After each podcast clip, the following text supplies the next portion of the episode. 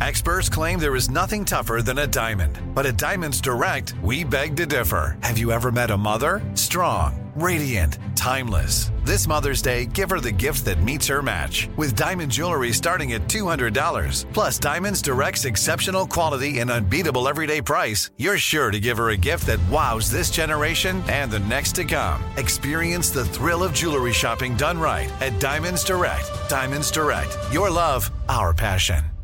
Live Nation presents Concert Week. From now through May 14th, get $25 tickets to over 5,000 summer shows. That's up to 75% off a summer full of your favorite artists like 21 Savage, Alanis Morissette, Cage the Elephant, Celeste Barber, Dierks Bentley, Janet Jackson, Meghan Trainor, Peso Pluma, Sean Paul. Sum 41, and many more. for way less. Grab your tickets now through May 14th to see all of the artists you love all summer long. For just $25 each. Visit livenation.com slash concert week to buy now. That's livenation.com slash concert week to buy now. From BBC Radio 4, Britain's biggest paranormal podcast is going on a road trip. I thought in that moment, oh my God, we've summoned something from this board. This is Uncanny USA. He says, Somebody's in the house. And I screamed. Listen to Uncanny USA wherever you get your BBC podcasts, if you dare.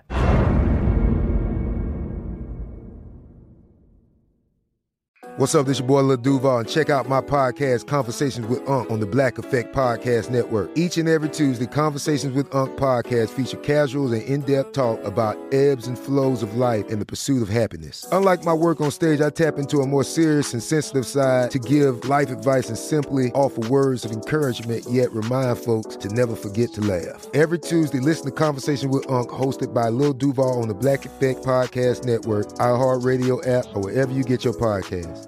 Presented by AT&T. Connecting changes everything. From UFOs to psychic powers and government conspiracies, history is riddled with unexplained events. You can turn back now or learn the stuff they don't want you to know. A production of iHeartRadio.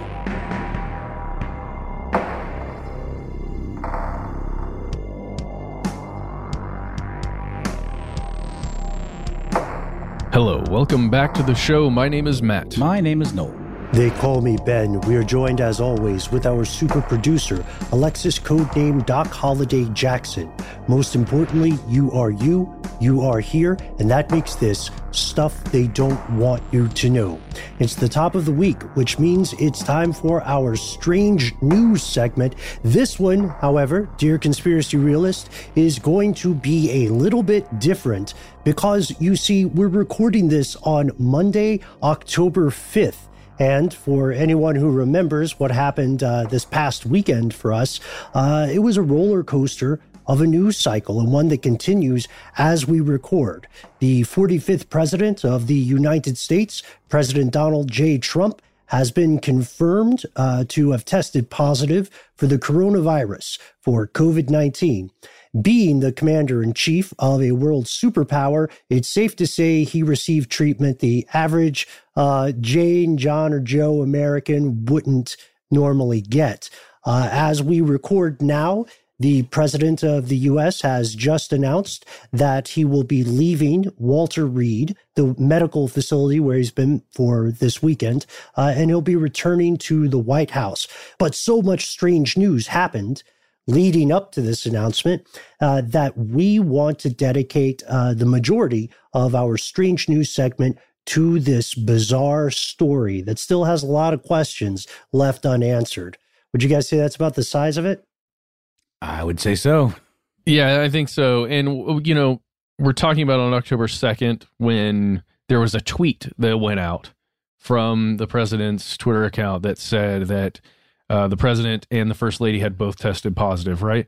And that's kind of what set off a whole, just a whole series of events. And it was immediately following, almost immediately following the first presidential debate for the election of 2020. So it was just, there's, there's a lot to talk about uh, what it means for you know the rest of all of the events that are going to be happening for the presidential election 2020, and mm. uh, there's there's already a lot of consequences for people who are close to to the president's reelection campaign.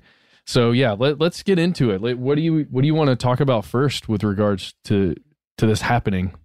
Well, maybe let's talk about the timeline, uh, what we do and don't know about how how the president was confirmed and how uh, various members of his party or people he had interacted with were confirmed positive first.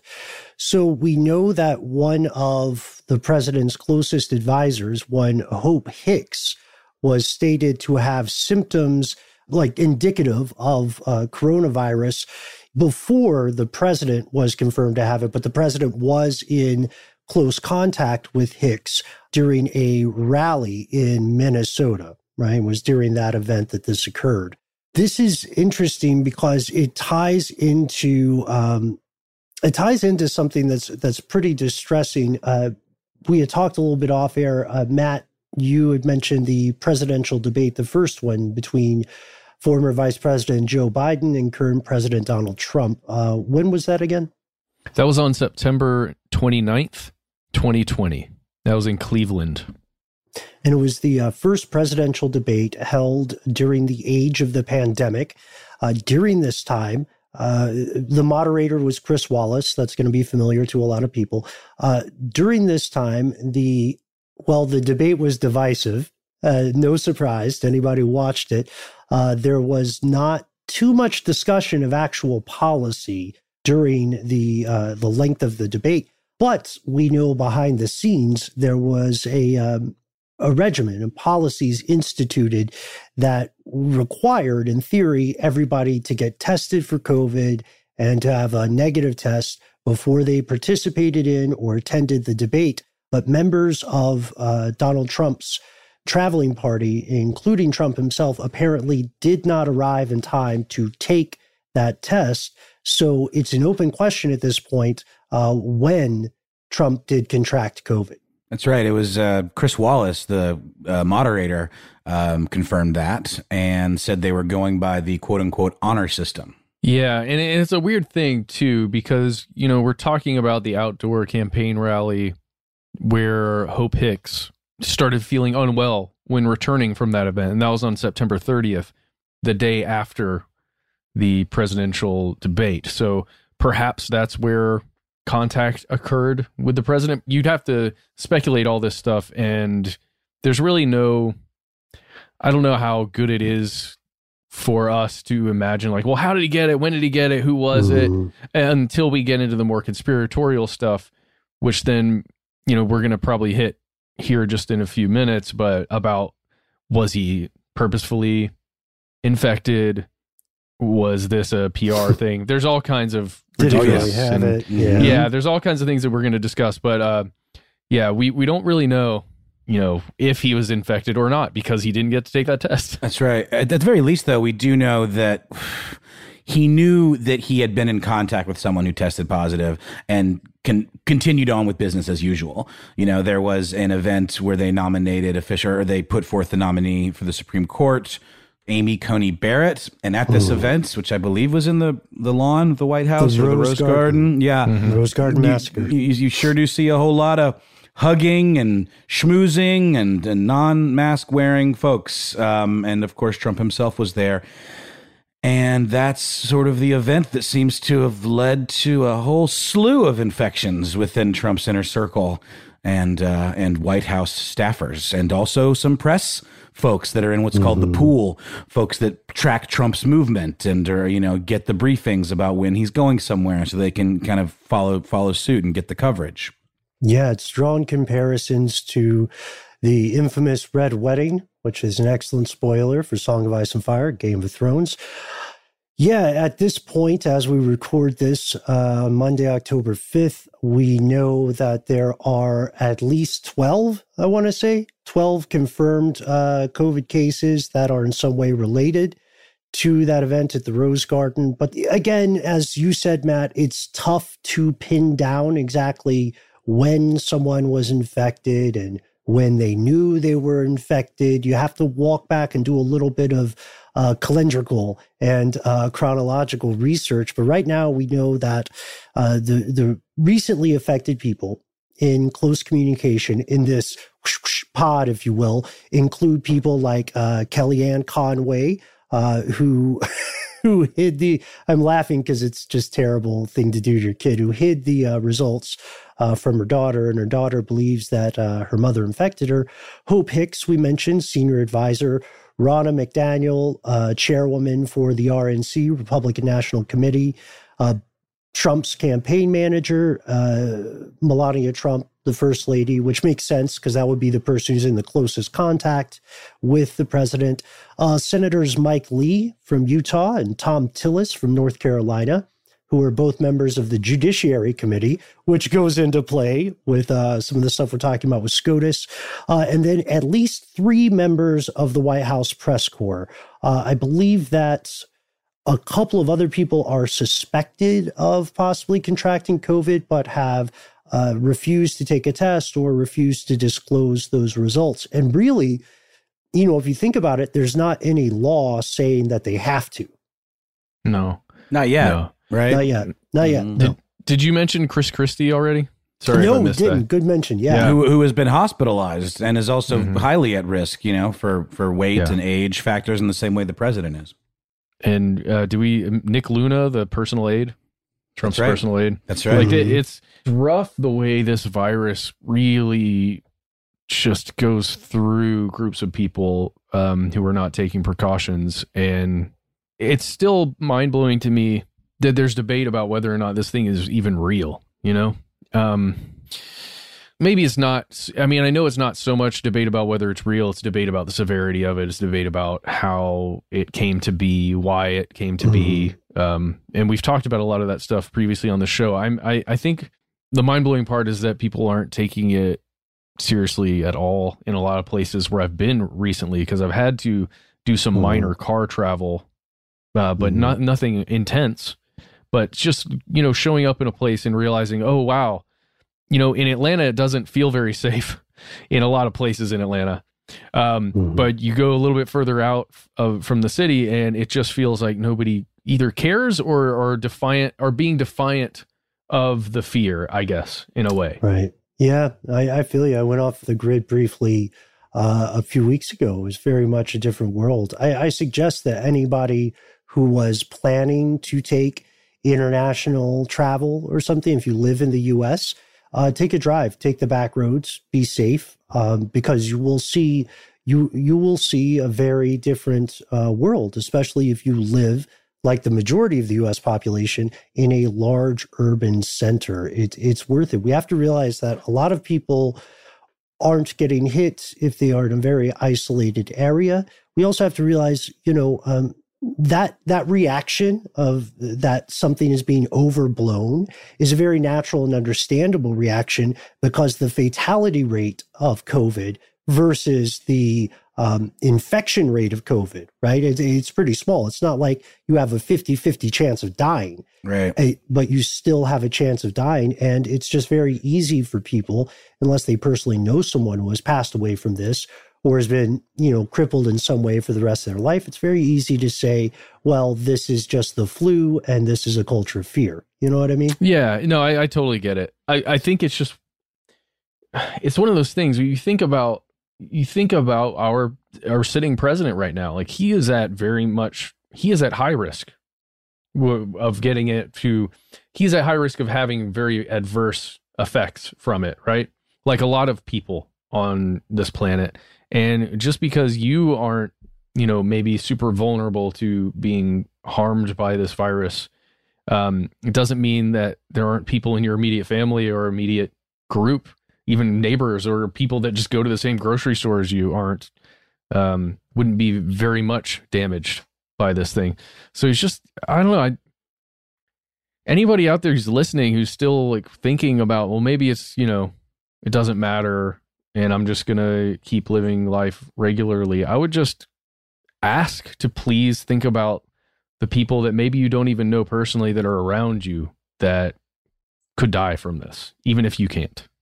That's well said. That's well said, man. It, it, it's troubling. It's the tragedy of the commons. You know, I would point out that to, uh, as of oh, what October third, the U.S. just recorded the most daily COVID nineteen infections in nearly two months. So it's not on decline.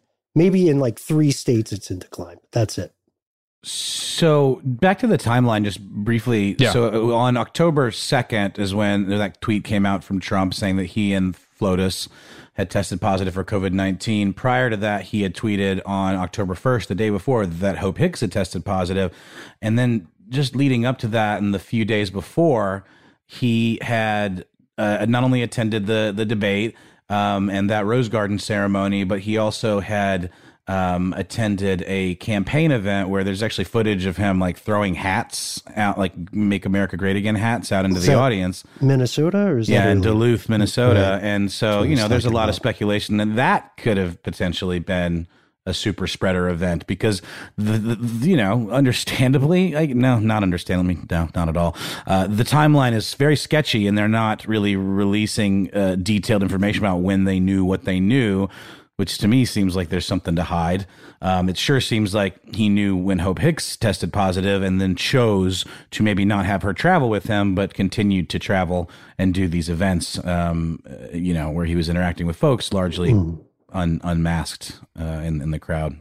like Mhm. October 1st when he attended that Bedminster, New Jersey fundraiser, uh, which stinks, you know, uh, because again, we have to be fair. We don't know, we don't know when uh, the president and first lady realized they were positive, other than that self report on October 2nd.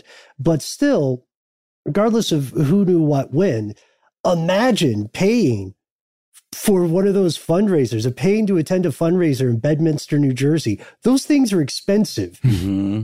And and what Yeah. you're pay, what you're paying for is not the hors d'oeuvres, it's not the cocaine or whatever. You're paying for access to power, which means you're paying to talk to someone who might very well have COVID, which means you're paying for a chance to get COVID 19, a very good chance.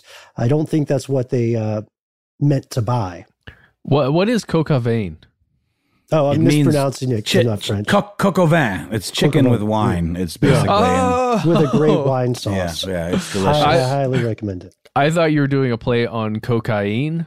Uh, Oh, sorry, that's my no, fault. Okay. Not cocaine. No. Di- di- two different Uh, dishes. Yeah. different. Uh, that's a. I'm sure it's a different timeline for different people. But uh, okay. But yeah, so now now we know on the same day that he reported this, that tweet came very early in the morning, 12:54 a.m.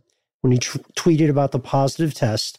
Uh, and then later that day, that's when Senator Mike Lee of Utah reported.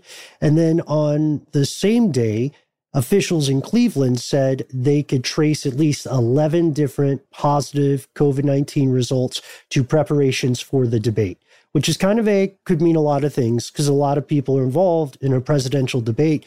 Check out our, um, was it Commission on Presidential Debates and uh, Federal Election Commission stuff. Uh, but I want to fast forward to October, to later in that day, October 2nd. Uh, the the president's team was saying that he was experiencing quote mild symptoms as he was flown to Walter Reed National Military Medical Center. That's one of the top healthcare uh, facilities in the world, by the way. And uh, we also have conflicting reports from his doctors um, where they indicated that he hadn't been getting supplemental oxygen and that he was, again, like you said, been experiencing mild symptoms. We then saw some reversals of that, uh, and the um, explanation being it was a matter of bedside manner or a matter of accentuating the positive, I guess, uh, in an effort to not exacerbate the condition by stressing the president out? I'm, I'm a little confused. The the doctor, uh, you'll have to help me with his name, guys. Um, that that made the statement uh, sort of justified why he maybe said something that was a little misleading, and it was something along those lines to like push forth the positive narrative in the hopes that like positive thinking would help cure the president. I'm, I was a little taken aback and confused by that logic. Yeah, the positive outlook. A lot of uh, a lot of uh, Twitter fame was made by uh, people pointing out the very careful language the guy used when asked for uh, uh, when it's Dr. Sean Conley, by the way, mm-hmm. when Sean Conley was asked about uh, treatment, was asked about the president's condition, you know, vital, vital information. Uh, he he said that he was attempting to share an upbeat outlook. That's right. Yeah. I don't want to call it spin in the medical profession, but there is uh, there are a few key phrases that can let you know people are trying to think positive, but nothing's really changed. Just in average day to day life, not in the life of world leaders. But one of those is if you see a report that says someone is in good spirits, that means that they're psychologically still ready to fight whatever medical condition they may have, but that there may not be a strong physiological change unless otherwise indicated. I, I think the thing that I remember what's it what's his name Sean Conley Conley, Conley? Yes. I remember him stating on the third, uh, specifically on October third, the day after that we learned about the the president's diagnosis, that the president had been dealing with symptoms or had been infected for 72 hours, I think he said at that time, mm. which would put it back to what is that, the 31st of September? Um, right. So, I mean, it's just, it's, doesn't really matter, but I mean, it matters for all the people that he was around, right? Uh, very mm. much so. But, um, again, it's like conflicting information from authority figures who are supposed to give us the skinny on something that's when problems arise, right? That's a big theme of this show. Right. when the when the adults don't give us the the truth or walk mm. around it on purpose for one reason or another. Mm. Um, what what I do want to talk about here, I don't know if you uh, want to talk about it later. Uh, yeah, maybe maybe we can talk about when we come back. I really want to bring up these antibody cocktails and all uh, the things oh, yeah. that yes, the yeah, president got. Well, it's to your point, Ben, about getting that what I've seen referred to as VIP treatment, um, which actually can sometimes not be a good thing. VIP syndrome, you mean? well, right? well, yeah. for for sure. But I mean, it's this idea that they're going to throw the kitchen sink at a, you know a high profile person like this, possibly throwing caution to the wind with things that are maybe experimental or they don't know the full impact of interactions with these things. And I've heard that the cocktail that he's on, he's the first person that's ever been given all of these things at the same time. And some folks are looking at this as, oh, he definitely has an advanced case of this or a, a severe case of this because of mm-hmm. the treatment that he's receiving. But it could also be that because he is who he is, the doctors are just like, you know, just using a, a spray and pray effect, you know, or they're just trying to like do it all, throw it all at him and see what happens in the hopes that something will take, you know? I, Medicinal I know. spaghetti against the wall, right? Yeah, you know, let's dive into that. Let's uh, pause for a word from our sponsors and uh, come back and let, let's go all the way in. Let's let's see what's happening here.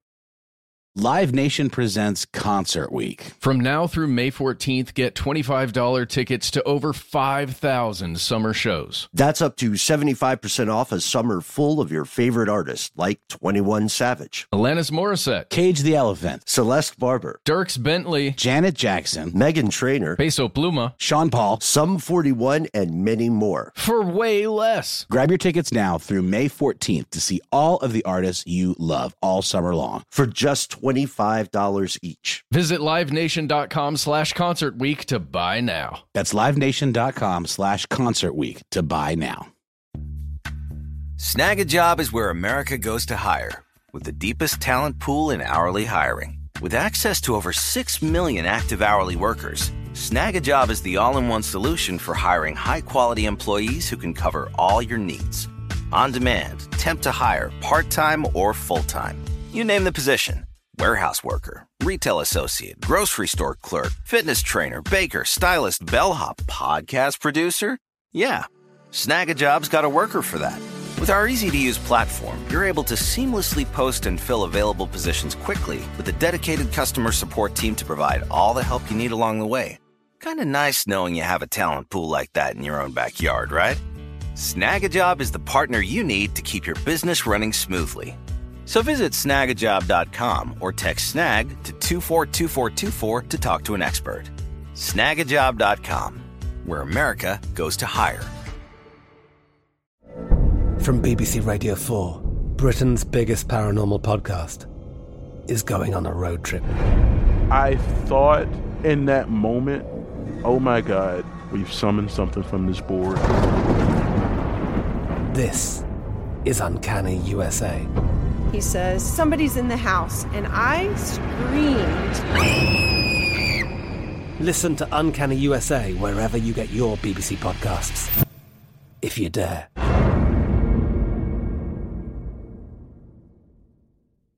This episode is brought to you by Terminix. Terminix can't help you solve the world's biggest mysteries or take on alien life. At least not the ones you're thinking of. But they can help take care of pesky invaders in your home. Like the ants in your kitchen, the roaches under your sink, and the termites in the walls. Because when pests show up, so does Terminix. No matter what type of pest it is, they can Terminix it fast with personalized pest care that puts you in control. Their expertly trained technicians may not know true crime, but they know their local pest pressures. And with customized plans tailored to your specific situation, you get everything you need to not just get pests out, but keep them out for good. Between their speedy service, caring technicians, and over 95 years of experience, it's no mystery why they're trusted by homes and businesses everywhere. So if you have a pest problem, don't stress it.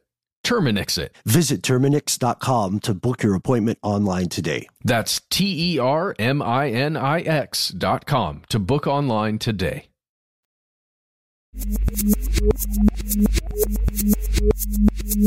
And we have returned. So we're we're looking at a big badger in the bag here, which is that yes, there is inequality in the US healthcare system. And as a matter of fact, in the case of a president, there's a very good argument to be made that the commander in chief should have the best health care possible, regardless of how you feel about the individual occupying that position, that role is something that should never be left in a vacuum. So this gives us um, this gives us a couple of things to dive down into. Uh, first, I think maybe we talk about some of the drugs that he was administered and has been given. Uh, maybe why he was given those. Uh, VIP syndrome, by the way, is not the doctor's fault. VIP syndrome is when an important person demands excess treatment because you know they're scared or they they want that experiment. That's why uh, someone who is a billionaire with uh, inoperable cancer can pull strings in clinical trials, and a poor person with inoperable cancer is uh, often, unfortunately, left to their own devices. Uh, but but you're right, Noel, uh, and you're right, Matt. The president of the United States received uh, f- above and beyond what would be the typical COVID 19 treatment, especially uh, the typical COVID 19 treatment for someone with mild symptoms as they were described.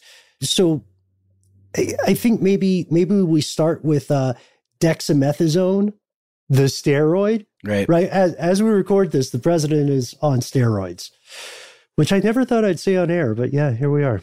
Hey man, I, I've been on steroids before for things. You know, just Hey, to come get on. to, to get swole. You know, I mean, look at No, you. no, no. I'm steroids- joking. No, it's a very common thing. It's a thing Yeah. they give you if you go and you have like the flu, or if you have, you know, an Poison inflammatory. Also true, but if you have an inflammatory situation where maybe they, the, the first thing they do is they give you a steroid and they give you a Z pack, you know, which is that highly overprescribed uh, uh, antibiotic that's a discussion in of itself but th- they, they tend to pair that with a steroid like prednisone or something but this is a little different but still pretty common if i'm not mistaken Yeah, yeah. And one tricky part of this, one tricky part of dexamethasone is that we've been seeing a lot of conflicting reports about when someone should be administered this in the case of COVID 19. You'll see some medical professionals who say, we don't really give that to people unless they're already on a ventilator or something like Mm. that, right? Very frightening stuff.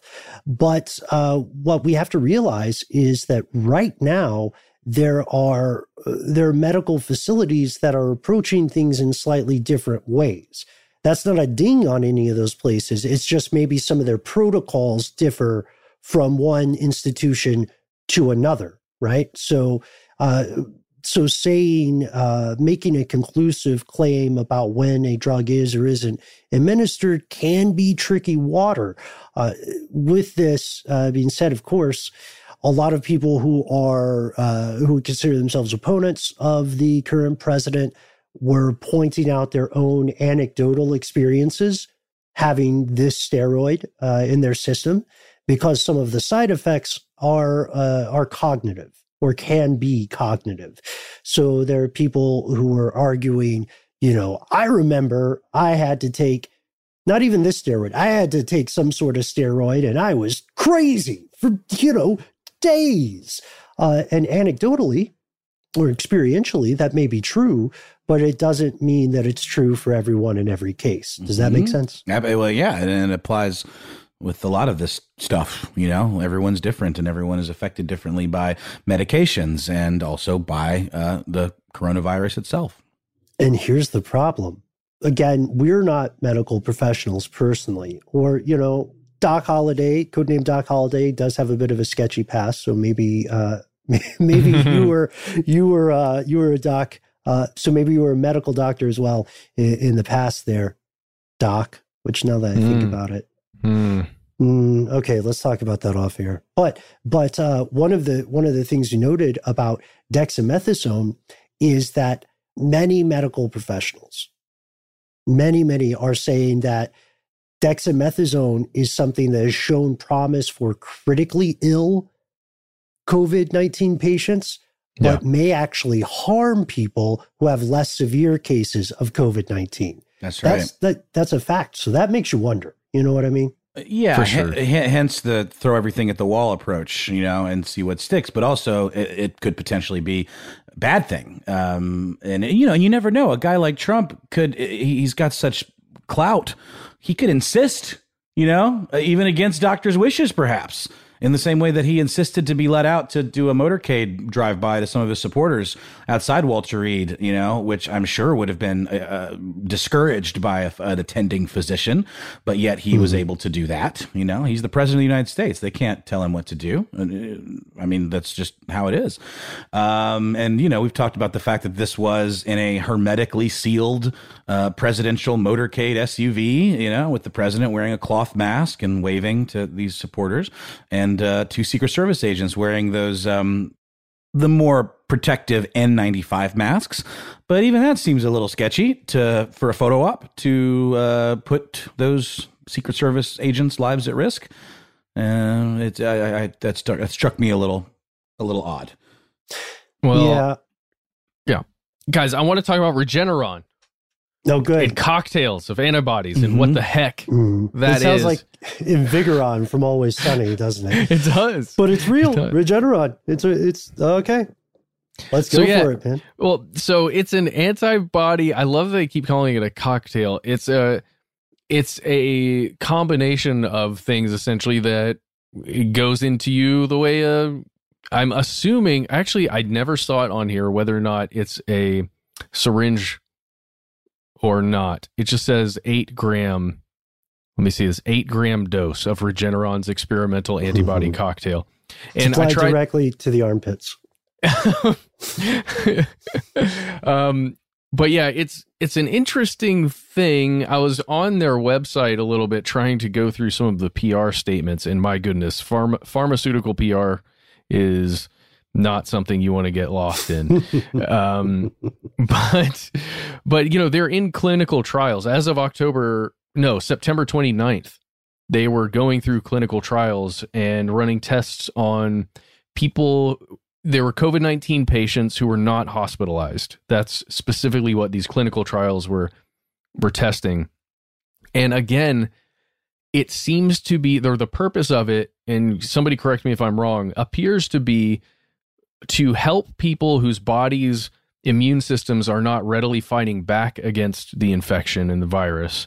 This cocktail assists the human body's immune system to essentially recognize uh, what they need to fight and to invigorate them to fight the viral infection itself. Which is interesting considering that the purpose of dexamethasone is actually to somewhat suppress the immune system um, to keep it from releasing these substances that can trigger inflammation.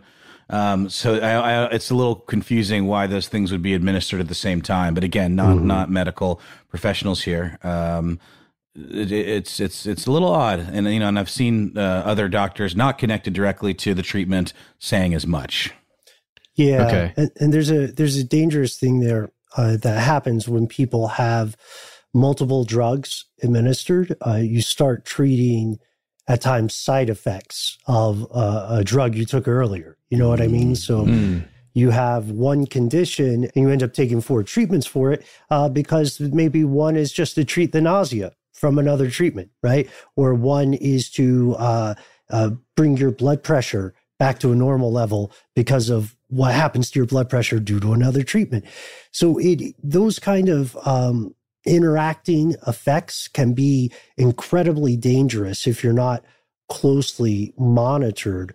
One thing I think that's standing out for a lot of people in this story, uh, regardless of how you feel about uh, the lethality of COVID 19 or the degree to which people should be concerned about it, you'll notice one thing. Nobody can walk into a store and buy Regeneron. Their tests were uh, the, the, the REGN-COV2 antibody cocktail that we're talking about, uh, as you said, Matt, it was in a trial with thousand or less people meeting these specific criteria. So if you're not one of those people, you're not supposed to be able to get it. However, in answer to the question, how did uh, the POTUS, president of the United States, end up having this drug? Uh, the answer is this Regeneron, and it's from their this is from their side too. So uh, Regeneron Pharmaceuticals has two ways of distributing this drug right now.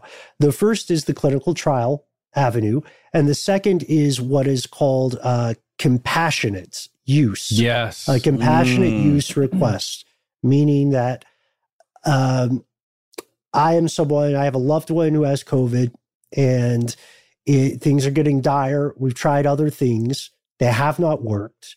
Based on what we understand of this drug and uh, the clinical trials, we want to ask you in an emotional appeal to provide this outside of a clinical trial to our patient, to our loved one.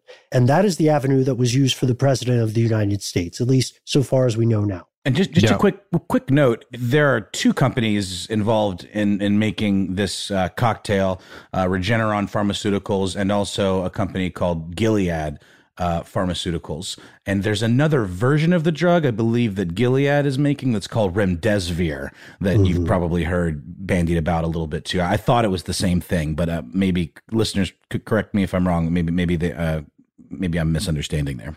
Well, it's getting a bit confusing with with the various reporting that's coming out and how rapidly it came out right? I mean all right. all of this reporting happened at once. And just went boom boom boom boom boom. It was a huge shock to the system to have the president diagnosed. So uh, mm-hmm. we're, we're learning as we go. And we are learning along with make no mistake many many other people. The world is watching uh, right now because a vacuum in the us power system uh, no matter how brief, is an enormous opportunity to enemies. Uh, sounds pretentious to say it, but it's true to enemies foreign and domestic. It is so true. Uh, one thing I do want to know another uh, another story about these two companies, Regeneron and Gilead. Uh, I don't know if that was named on purpose uh, for fans of The Handmaid's Tale, but there we are. That's the name. Uh, President Trump reportedly owns some stock owns some stake in both of those companies, huh. which I mentioned because uh, they had a 10% jump, at least Regeneron did recently, uh, due to their involvement in this case. And additionally, uh, you can't help but think it helped that compassionate use uh, request get to the very top of the list. Because I'm sure there have been a lot of people who were, well, I assume there have been a lot of people who were turned down yeah.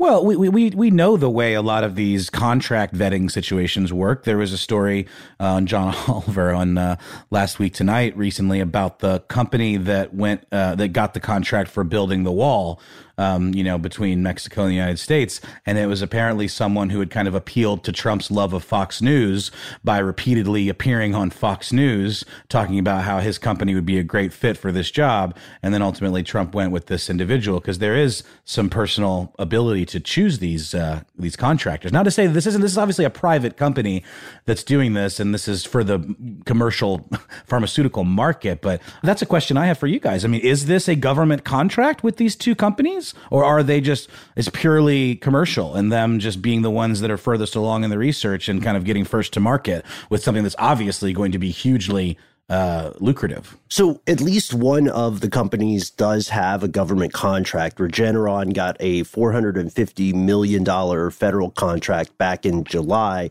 to manufacture that antibody cocktail, REGN COV 2. Ooh. Yeah, I'm going to have to call investor relations uh. yeah. Um, theoretically, it can get a little sticky. There can be a lot of preferential treatment based on campaign donations, etc., insider trading. But here, one would hope that the primary deciding factor for a contract would be the likelihood of creating a scalable, effective treatment. That that's again, that's what one would hope would happen. Some analysts at a place called SV Leerink pointed out something that I had not thought of earlier in respect to these drugs. They said both uh, the company Regeneron and the White House's medical staff are likely to have much to have access to much more information about this treatment, REGN-COV2, than has been publicly disclosed. So it's not necessarily stuff they don't want you to know yet, but it's stuff that the average person doesn't know, which probably, you know, definitely I would say tilted their their decision because you want uh again, you want a cognizant, healthy president, especially if you're looking at a possible transfer of power, which is happening so soon, which makes this so irregular. So, there are going to be updates on the drugs, on how they were administered, whether they end up with the public, what their ultimate uh, efficacy was or was not. And that news may come out before this episode publishes. We just wanted to give you a background of some of what's happening now and what has recently happened. Why are we harping on the part about how important it is to have someone healthy and alive in the role of commander in chief of the United States.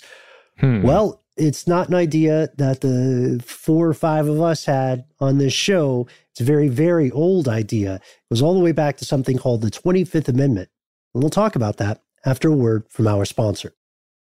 Live Nation presents Concert Week. From now through May 14th, get $25 tickets to over 5,000 summer shows. That's up to 75% off a summer full of your favorite artists like 21 Savage, Alanis Morissette, Cage the Elephant, Celeste Barber, Dierks Bentley, Janet Jackson, Meghan Trainor, Peso Pluma, Sean Paul, Sum 41, and many more. For way less. Grab your tickets now through May 14th to see all of the artists you love all summer long. For just $25 each. Visit livenation.com slash concert week to buy now. That's livenation.com slash concert week to buy now. Snagajob is where America goes to hire, with the deepest talent pool in hourly hiring. With access to over 6 million active hourly workers, Snagajob is the all in one solution for hiring high quality employees who can cover all your needs. On demand, temp to hire, part time or full time. You name the position warehouse worker, retail associate, grocery store clerk, fitness trainer, baker, stylist, bellhop, podcast producer? Yeah, Snagajob's got a worker for that. With our easy to use platform, you're able to seamlessly post and fill available positions quickly with a dedicated customer support team to provide all the help you need along the way. Kind of nice knowing you have a talent pool like that in your own backyard, right? Snagajob is the partner you need to keep your business running smoothly. So visit snagajob.com or text snag to 242424 to talk to an expert. Snagajob.com, where America goes to hire. I'm Katya Adler, host of The Global Story. Over the last 25 years, I've covered conflicts in the Middle East, political and economic crises in Europe, drug cartels in Mexico. Now I'm covering the stories behind the news all over the world in conversation with those who break it. Join me Monday to Friday to find out what's happening, why, and what it all means. Follow the global story from the BBC wherever you listen to podcasts. This episode is brought to you by Terminix. Terminix can't help you solve the world's biggest mysteries or take on alien life. At least not the ones you're thinking of. But they can help take care of pesky invaders in your home. Like the ants in your kitchen, the roaches under your sink, and the termites in the walls. Because when pests show up, so does Terminix. No matter what type of pest it is, they can Terminix it fast with personalized pest care that puts you in control. Their expertly trained technicians may not know true crime, but they know their local pest pressures. And with customized plans tailored to your specific situation, you get everything you need to not just get pests out, but keep them out for good. Between their speedy service, caring technicians, and over 95 years of experience, it's no mystery why they're trusted by homes and businesses everywhere. So if you have a pest problem, don't stress it. Terminix it. Visit Terminix.com to book your appointment online today. That's T E R M I N I X dot com to book online today.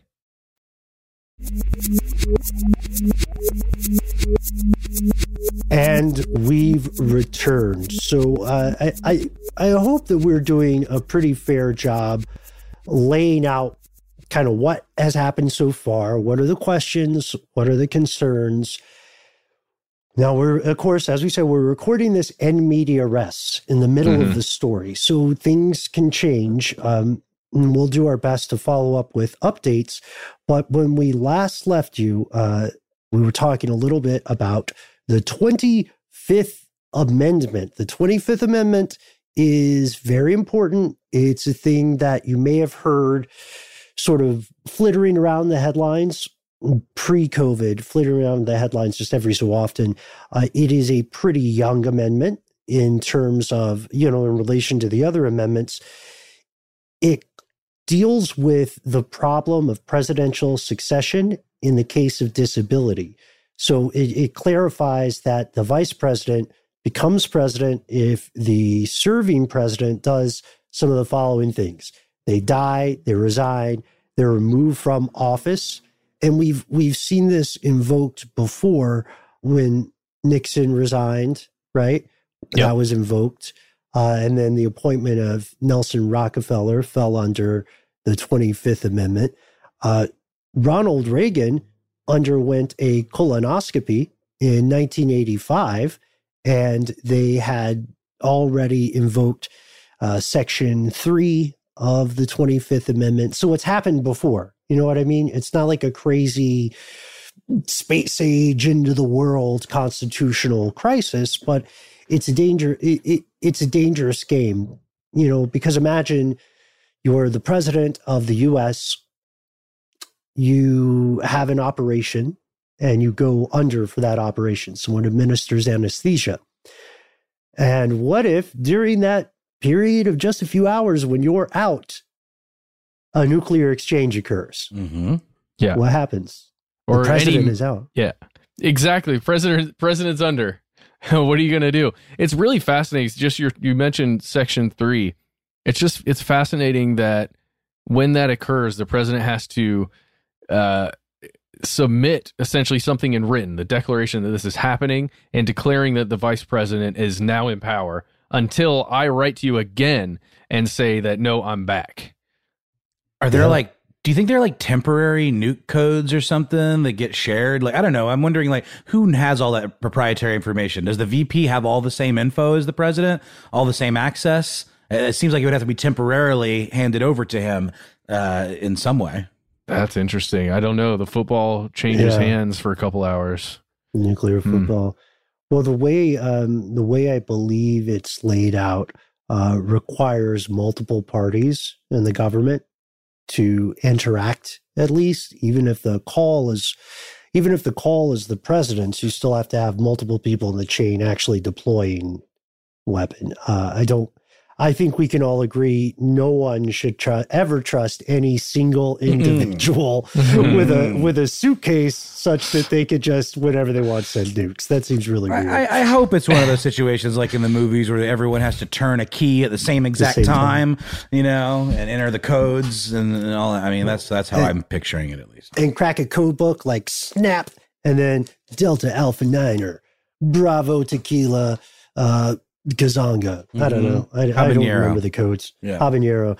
Uh, so, well, that's a Patriot. Anyway, so it's different. Uh, so another example, just to show you how free. This is a weird thing to me. So Reagan got a colonoscopy, right? That's the 25th Amendment. The colonoscopy, it turns out, is like a, uh, a driving force for the 25th Amendment. Uh, June 29th, 2002, uh, George W. Bush uh, invoked Section 3, transferring power to Dick Cheney for a colonoscopy Temporarily, right? temporarily. Right, not not for the rest of the time. the 25th or the colonoscopy? no, it was, they were both temporary. He got a he uh, transferred power again in 2007, June 21st, during wait for it, a second colonoscopy. The man likes his colonoscopies, you know? Well, I mean, he's being safe, guys. You I gotta, know, I you gotta know. take precautions. I'm teasing. and he likes his continuation of government. So the the question that has come up a lot recently is, you know, the president is in the hospital. Uh, should we should we prepare Yeah. uh, for for continuation of government? And for some people, uh, you know, it's completely understandable that that would be seen as a uh, an alarmist move, right? For supporters of the president, of course, that conjures the specter of a possible coup or something like Right. that. Uh, but just to be clear, the way that the 25th Amendment works, uh, it doesn't really skip steps. It goes Yeah. through the vice president. So even if there were, for some reason, a situation wherein the current president of the US was rendered unable to do their duties, now that's a big term, and a lot of conditions fit inside that term. Uh, if they were temporarily or permanently unable to, the powers devolve to the vice president Mhm. under the 25th Amendment. But it has to be invoked by the president himself or themselves. There are a couple different ways for it to happen. Section three is specifically presidential declaration. So that's when the president knows something's coming up. I'm going to get surgery, et cetera. Yeah. But yeah. surely, if you know, yes, that makes absolute sense. But if there was a situation where he was in a car accident and maybe ended up in a coma, there would have to be a way to invoke that officially through other channels if he was Yeah. not able to do it himself. Section four, section four talks about how the VP and Congress can work together to essentially say the president cannot uh, uphold the office at this particular juncture. Got it. guys. Right. Guys, I'm getting. I have such a clear image of Dick Cheney going into the Oval Office one day and saying, "Hmm, "George, I'm gonna need you to get a colonoscopy on the 25th at 3 p.m." He's like, "What? Well, why, why man? Just do it. yeah, he's like, trust me. gotta, have, gotta have a little bit of an underbite, a little bit of a pragmatic jaw. Oh my god, Do it. terrifying. That Christian Bale Cheney. I know what you're doing. Yeah. Uh, s- yeah, so you're right. There there are um, four sections essentially. First one is president has died, president resigns. Automatically, vice president, you're in. You got Mhm. tapped. Uh, and then second would be uh, a vice presidential vacancy. So whenever there is a vacancy for any reason in the role of the vice president, then the president says, I want this person to be my vice president, my new VP. And there has to be a majority vote, both houses of Congress, for that to go through. The third is the president saying, I am unable to do the powers and duties of my office, maybe even temporarily. So, vice president's going to step in for me. And then the fourth is just what you described, Matt the VP and what are called principal officers step in. Yeah. Yep. And that's the controversial one. Yeah, within here there is a real. I can't remember if they covered any of this stuff on House of Cards. I think they did some of it at least, but the concept that if the vice president can no longer be the vice president, then somebody can swoop in and it doesn't require any kind of election at all. Just needs the House, the it needs Congress to say Right. yes. That's yeah, that's a vote. The American people don't get a vote on that one, uh, which is well, I guess the argument people would say is that they do get a vote because their congressional representatives represent them, which is true in theory. It's true in theory, but a lot of things are true in theory. Okay, so this is the situation. We've touched on so much stuff that sounds conspiratorial, uh, but we have yet to talk about the actual conspiracy theories, the actual conspiratorial thought. How crazy is it that when that announcement came out in the wee hours of early October from the president's own Twitter account, let's leave alone whether or not he actually wrote that one. A lot of politicians have a team writing their tweets. When that came out, how crazy is it that so many people thought it was a hoax? Yeah, crazy, but also not super crazy. I mean, there's a, there's a really great article that just came out today on the New York Times. The headline is Trump's COVID news meets a landscape primed for mistrust. And that rings true in, in so many ways because the whole idea of fake news, the whole idea of little white lies and, and bigger lies and perhaps how truthful the president of this administration has been about certain things and the idea of kind of subverting reality in, in a lot of ways. You know, what we know to be objectively true things um, is is very much a product of what we're going through right now uh, with social media, with the idea of uh, these conspiracy theories like QAnon, with the way so many of these things have really been leaned in and been been so divisive between the left and the right, and moderates and extremists on both sides of of uh, of this administration, you know, politically, and um, the the little kind of blurb, uh, the I guess abstract for this article is a president who rose to fame in business and on TV and in politics on an archipelago of exaggerations finds himself facing a public skeptical of his account of his own health.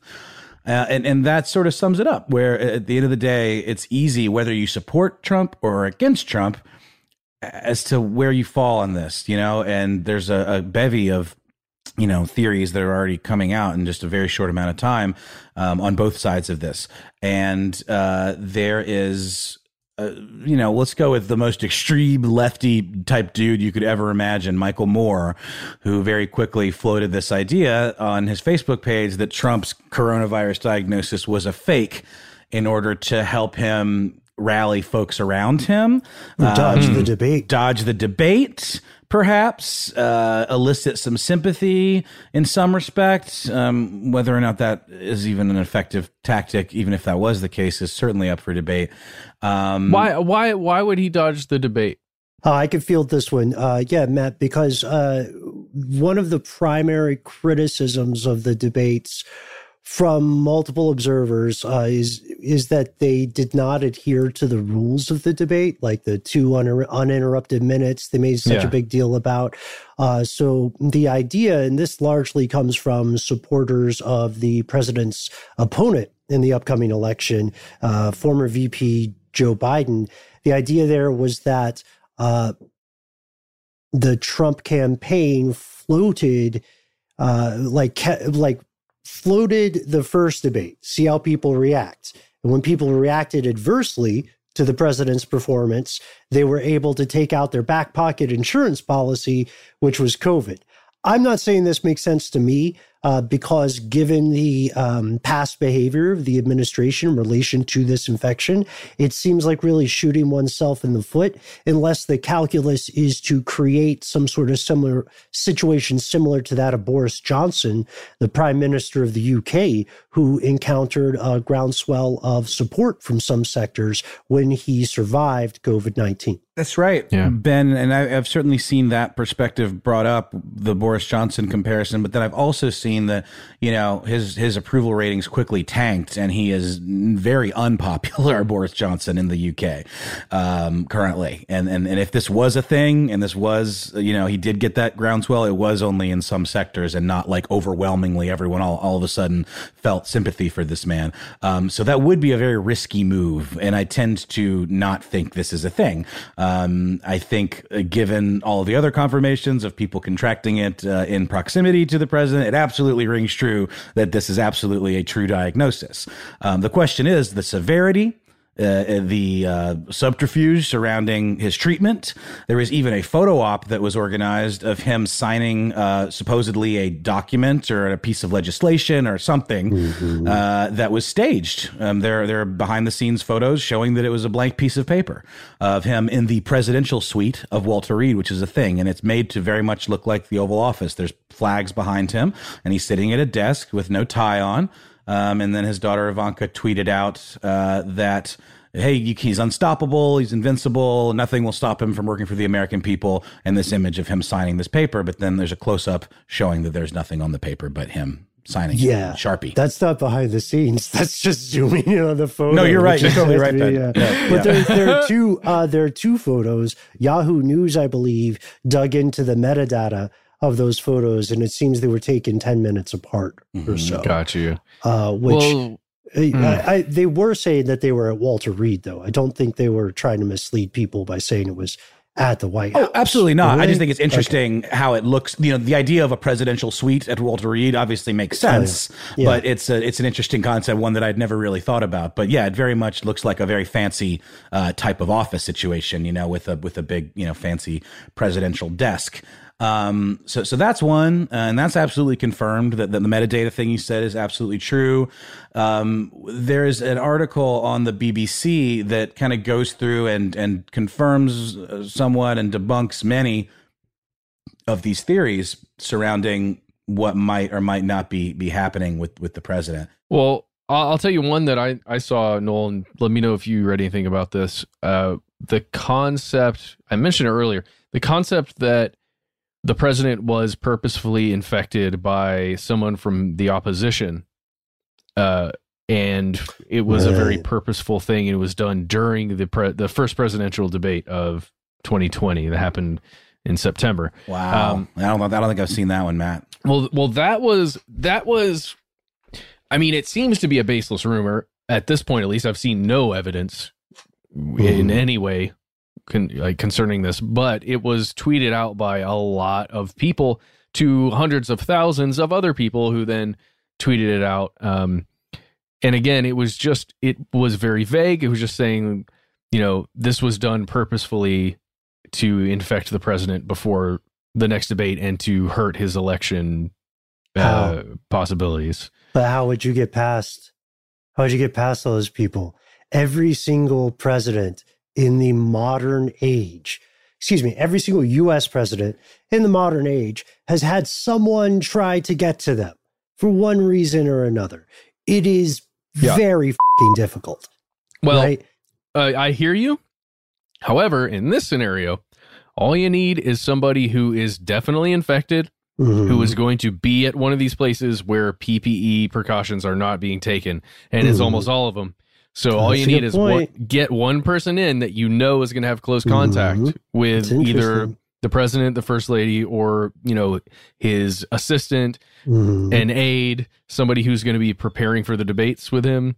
It's just well, and, and surely, you know, with these fundraiser events, with these high level folks, I mean, I can't imagine they're requiring everyone to present a negative COVID test, you no, know, before right. gaining uh, admittance to this thing. I mean, m- maybe I'm wrong, but I, I, I highly doubt that, especially considering the attitude the administration has had towards a lot of this stuff and the fact that they're doing these indoor events or indoor outdoor. I mean, most of them have been outdoor events, but there have been a few of these that are there's an indoor portion, and that was the one with the select group of high level donors that spent a lot of money to to be to be at this thing.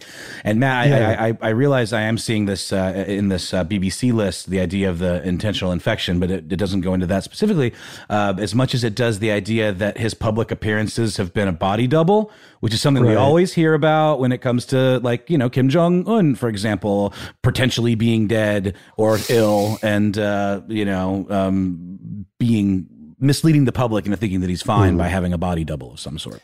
That's tough. I, I, I do want to, before we move on to that one, I want to go back though, because I, I'm delighted conspiratorial part of me is delighted by the idea of someone purposely spreading COVID. It's kind of ridiculous because COVID has a very has a lower fatality rate, mm-hmm. right? I mean, he is in the comorbidity demographic. He definitely has a higher chance of dying than uh, a lot of the people listening to the show today. But um, but it doesn't seem very uh, effective you know, unless it's a PR war. I, I don't understand the efficacy. But to your point, Noel, about the body double, um, do they have any like proposed evidence or is it just like literally a BBC thing where they're saying some people have said this? It's just tweets, uh, Okay. you know, to, from accounts uh, of, of Democratic supporters I with, with lots of, you know, retweets, thousands of retweets.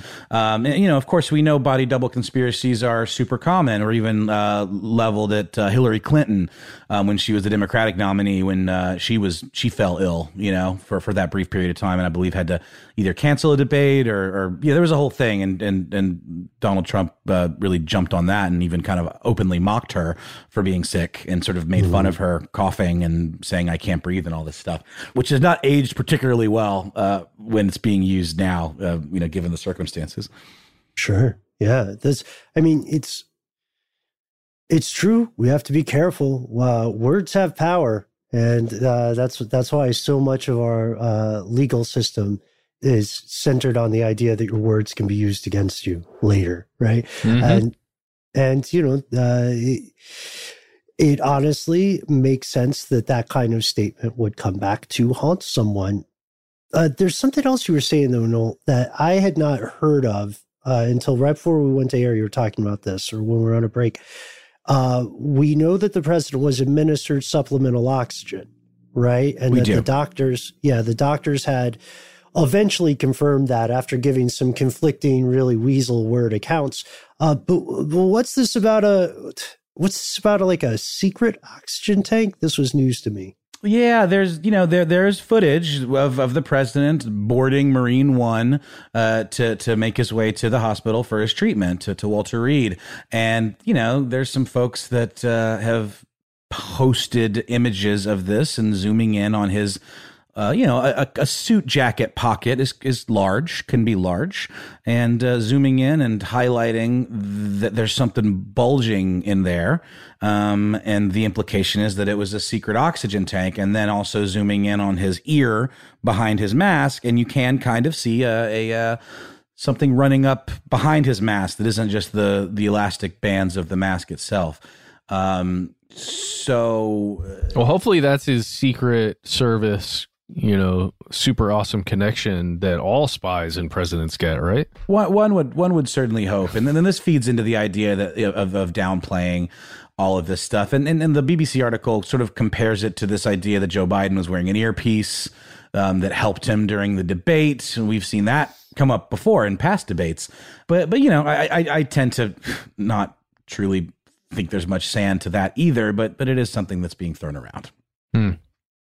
You know, another another concept that's coming out of the QAnon space right now is that this is all a trick that President Trump and those close to him are playing on uh on everybody to try and you know move forward with some of the arrests that are supposed to be happening. 4D chess.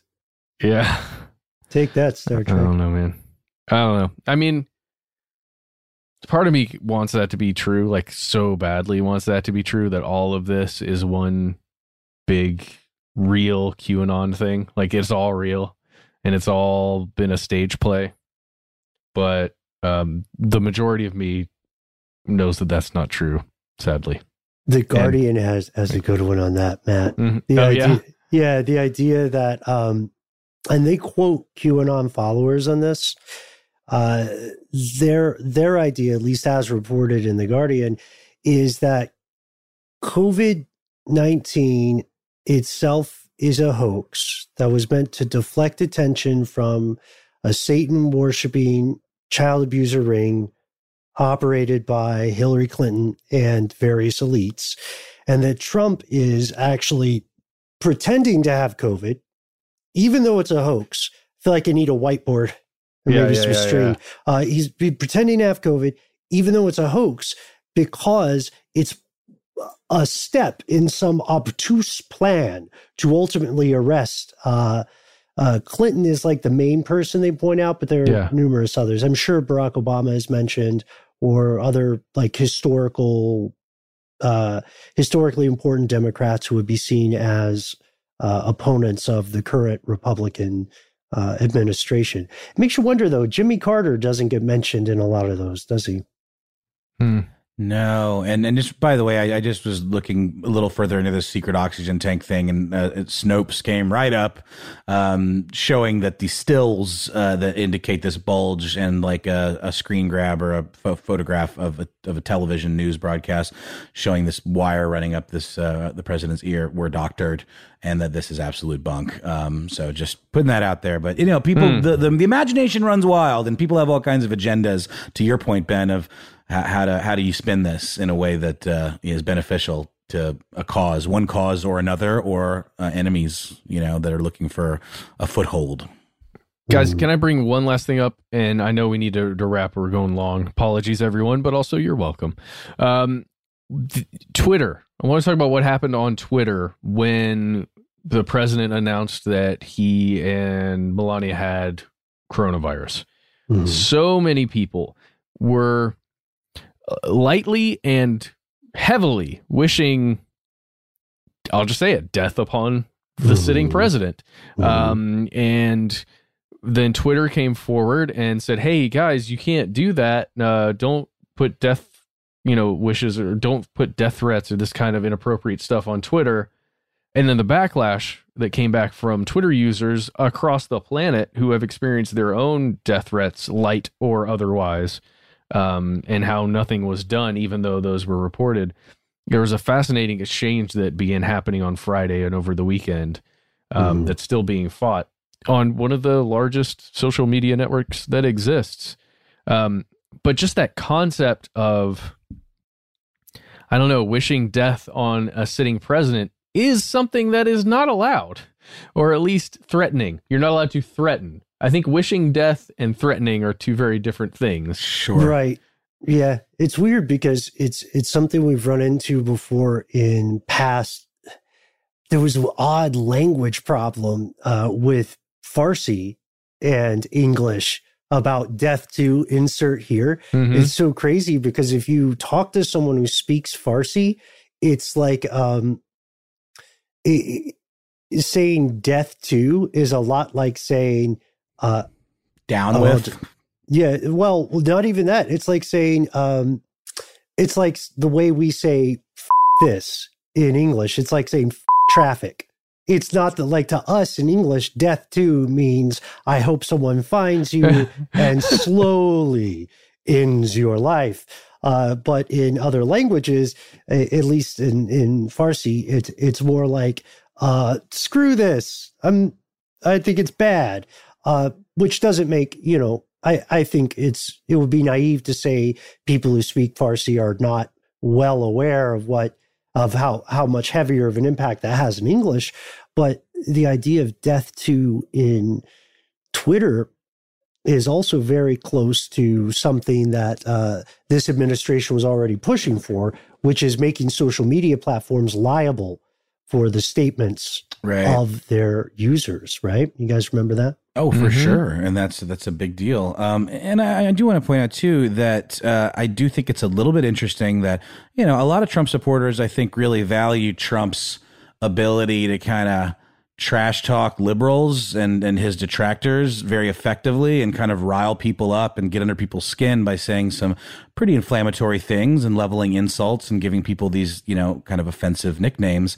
Um, but now all of a sudden, when the tables have turned and people are you know, maybe pointing out the uh, somewhat ironic nature of Trump coming down with this uh, condition that he has been so adamant about not being that big a deal. um, it seems like there's some hypocrisy there too, where folks are saying, you know, these people are horrible people for speaking ill of the president, you know, when he's a sick man. Uh, when Trump has openly uh, criticized folks for wearing masks and having certain conditions and things like that.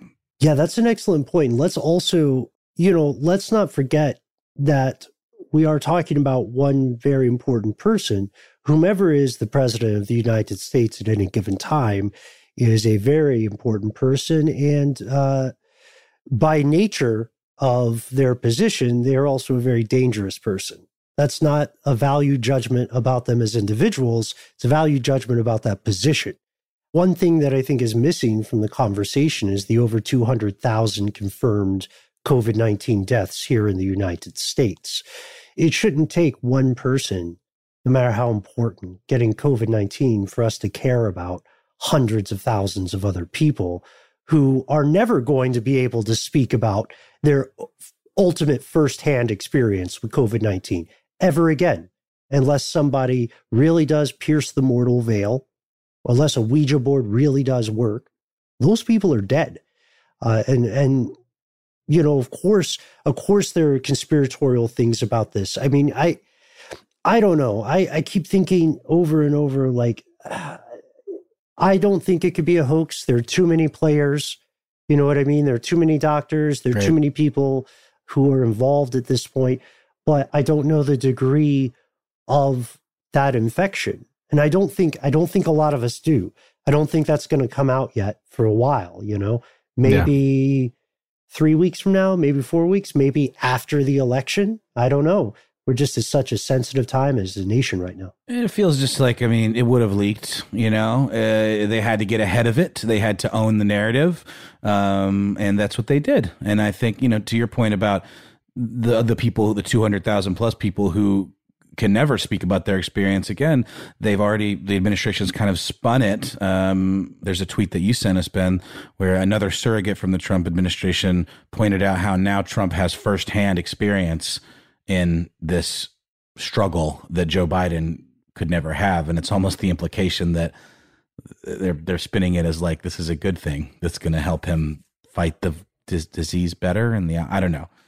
It's, it's well, odd. yeah. I mean, if we if we all get if we all had access to experimental antiviral cocktails, then yeah, maybe we would be all better off. I mean, would we? That's they're still experimental. We have to remember that. You know what I mean? That's I, like that's a that's inherently yeah, a risky a thing. Um, good point. But it gives you it gives you time to think. These are these are very very important and crucial issues uh, because we are not talking about. To be very very clear, we're not talking really about an individual, whatever their per, uh, perceived virtues or vices may be.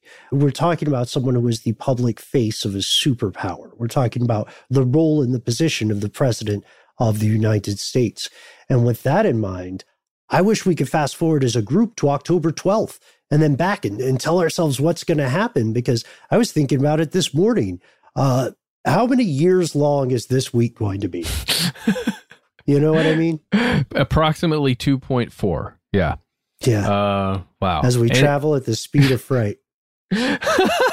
Closer to oh, Halloween. Oh, happy yeah. Halloween. and, uh, and with that, we want to hear from you. Uh, what do you think is the true story here? Is it what we are being told?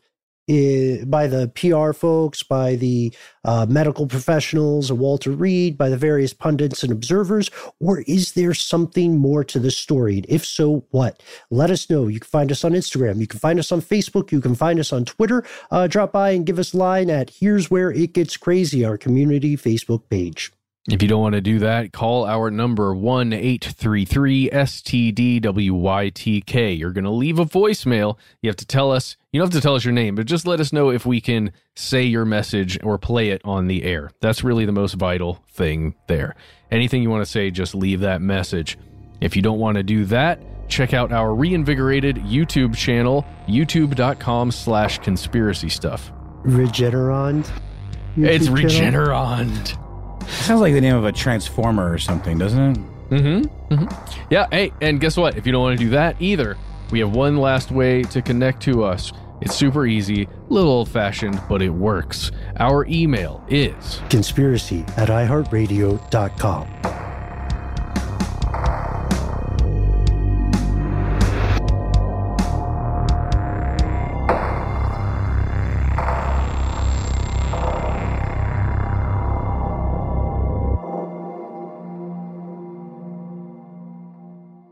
Stuff They Don't Want You to Know is a production of iHeartRadio. For more podcasts from iHeartRadio, visit the iHeartRadio app, Apple Podcasts, or wherever you listen to your favorite shows. Live Nation presents Concert Week. From now through May 14th, get $25 tickets to over 5,000 summer shows. That's up to 75% off a summer full of your favorite artists like 21 Savage, Alanis Morissette, Cage the Elephant, Celeste Barber, Dierks Bentley, Janet Jackson, Meghan Trainor, Peso Pluma, Sean Paul, Sum 41, and many more. For way less. Grab your tickets now through May 14th to see all of the artists you love all summer long. For just $25 each. Visit livenation.com slash concert week to buy now. That's livenation.com slash concert week to buy now. I'm Katya Adler, host of The Global Story. Over the last 25 years, I've covered conflicts in the Middle East, political and economic crises in Europe, drug cartels in Mexico. Now I'm covering the stories behind the news all over the world in conversation with those who break it. Join me Monday to Friday to find out what's happening, why, and what it all means. Follow the global story from the BBC wherever you listen to podcasts. Attention, true crime enthusiast, searching for a way to unwind after diving deep into the mysteries that keep you up at night? Look no further. Introducing Lazarus Naturals, your trusted companion for CBD relief. With a commitment to transparency, Lazarus Naturals oversees every step from farm to doorstep, ensuring purity and quality you can trust. Visit LazarusNaturals.com today and discover how CBD can help you decompress and recharge for your next investigation. That's LazarusNaturals.com. Lazarus Naturals, your partner in unraveling the mysteries of true crime. Not available in Idaho, Iowa, or South Dakota. It is Ryan here, and I have a question for you. What do you do when you win? Like, are you a fist pumper? A woohooer, a hand clapper, a high fiver. I kind of like the high five, but if you want to hone in on those winning moves, check out Chumba Casino. At ChumbaCasino.com, choose from hundreds of social casino style games for your chance to redeem serious cash prizes. There are new game releases weekly, plus free daily bonuses. So don't wait. Start having the most fun ever at ChumbaCasino.com. No purchase necessary. VGW. Void were prohibited by law. See terms and conditions. 18 plus.